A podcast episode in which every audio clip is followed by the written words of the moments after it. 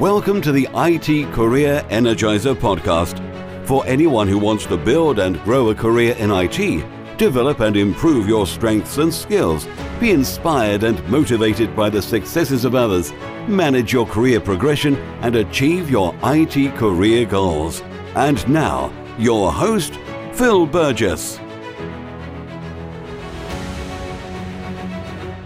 Welcome to episode 135 of the IT Career Energizer podcast.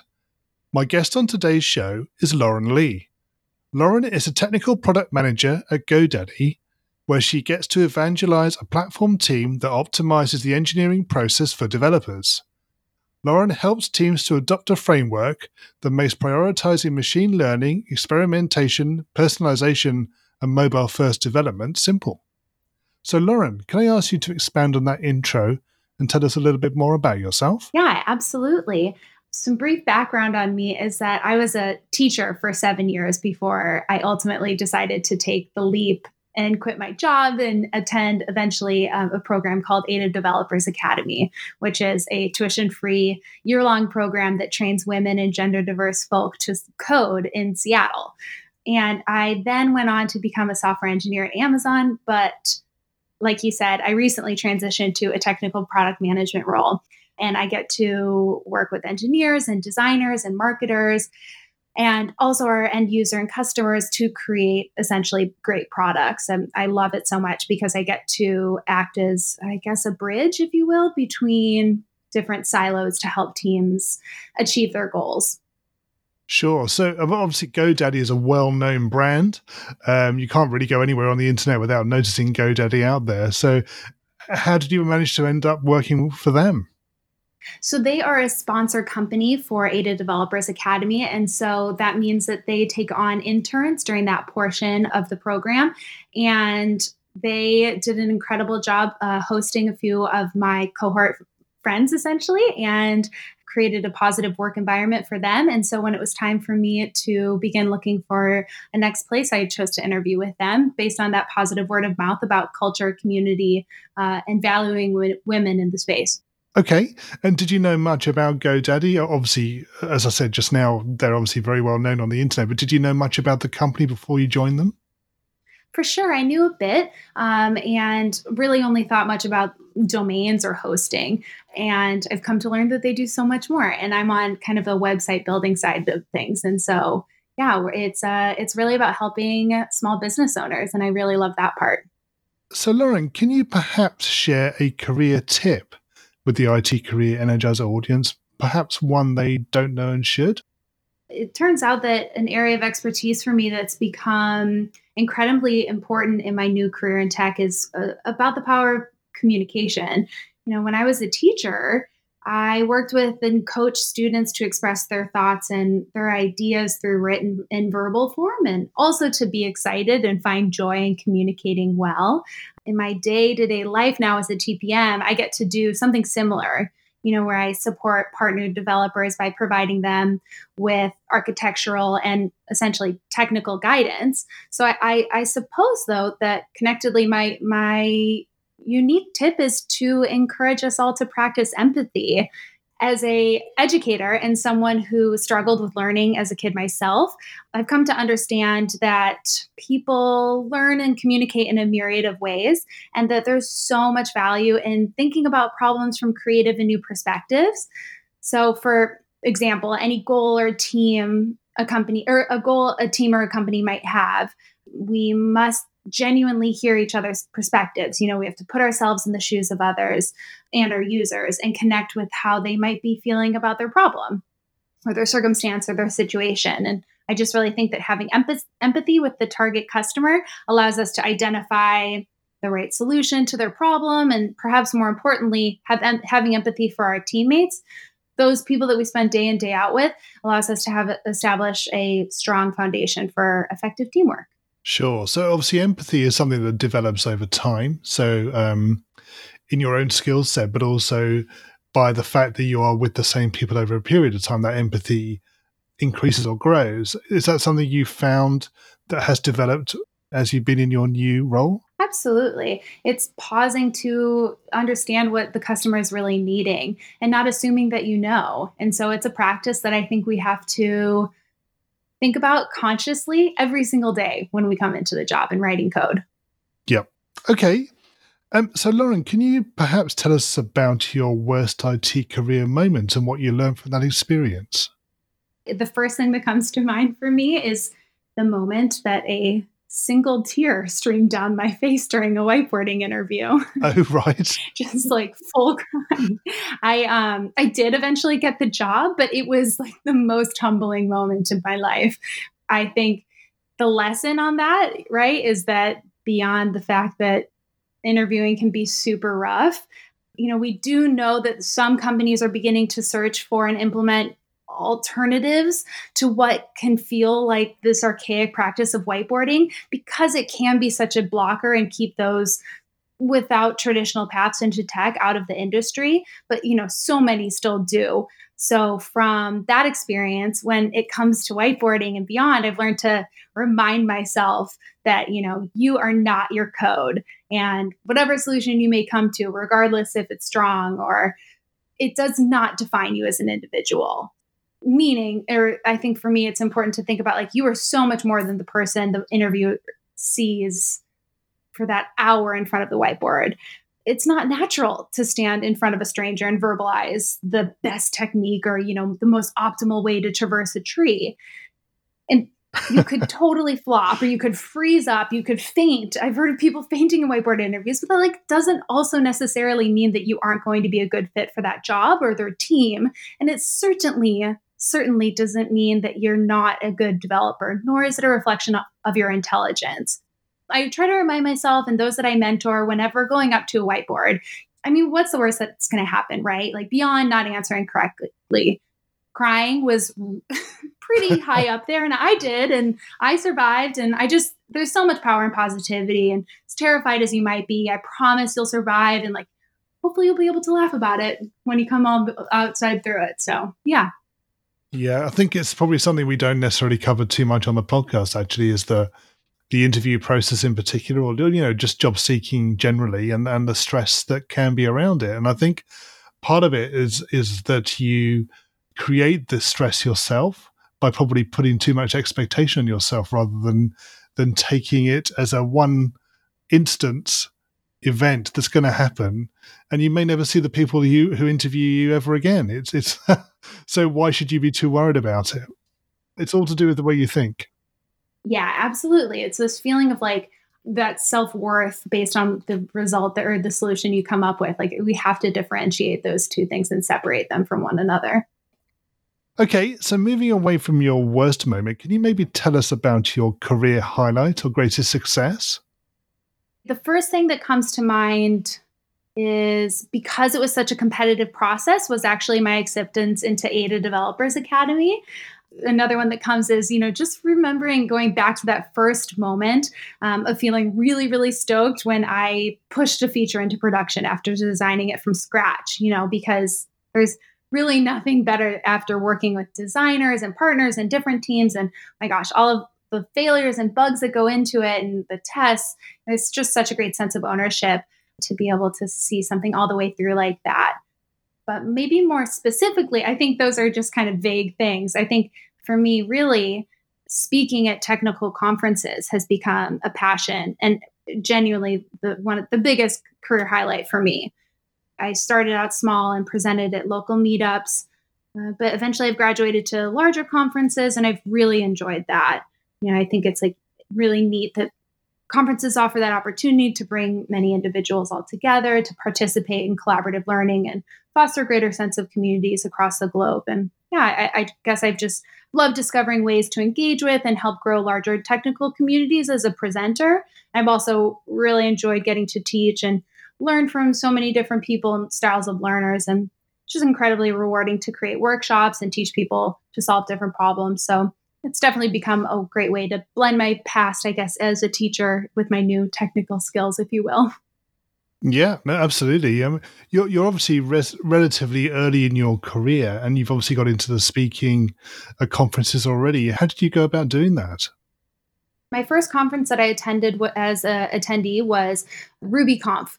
I went while I was a student at Ada Developers Academy and was an opportunity scholar. I was a student. They said, hey, why don't you come? We'll support you into this community. We'll give you a mentor while you're there. And I was exposed to an incredible group of people. And so I loved it and was hooked. And then I just chose to put myself out there and become vulnerable and start submitting CFPs.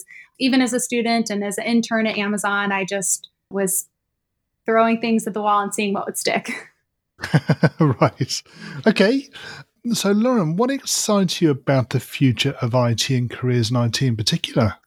What excites me is the industry in general. I think, while it hasn't always been the case, I truly, truly believe that the space for women is growing and that there is room for all of us at the top in this industry. As in, we don't have to beat each other out for jobs.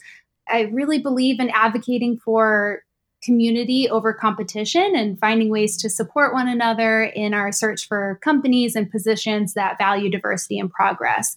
Because I learned to code in a really unique setting within the walls of Ada, because we were all career changers and new to the industry, we felt safe to fail in front of one another and learn from each of those failures.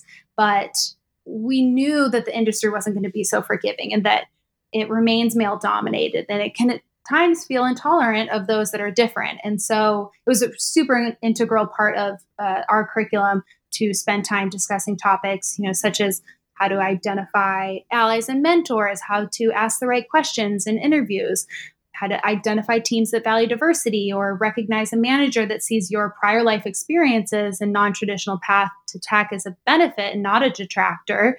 And lastly, what to do when you find yourself on a toxic team. It excites me because all of us that are in the industry now have the responsibility and opportunity, if you will, to be mentors and allies and advocates to continue to create space for more to join in our wake.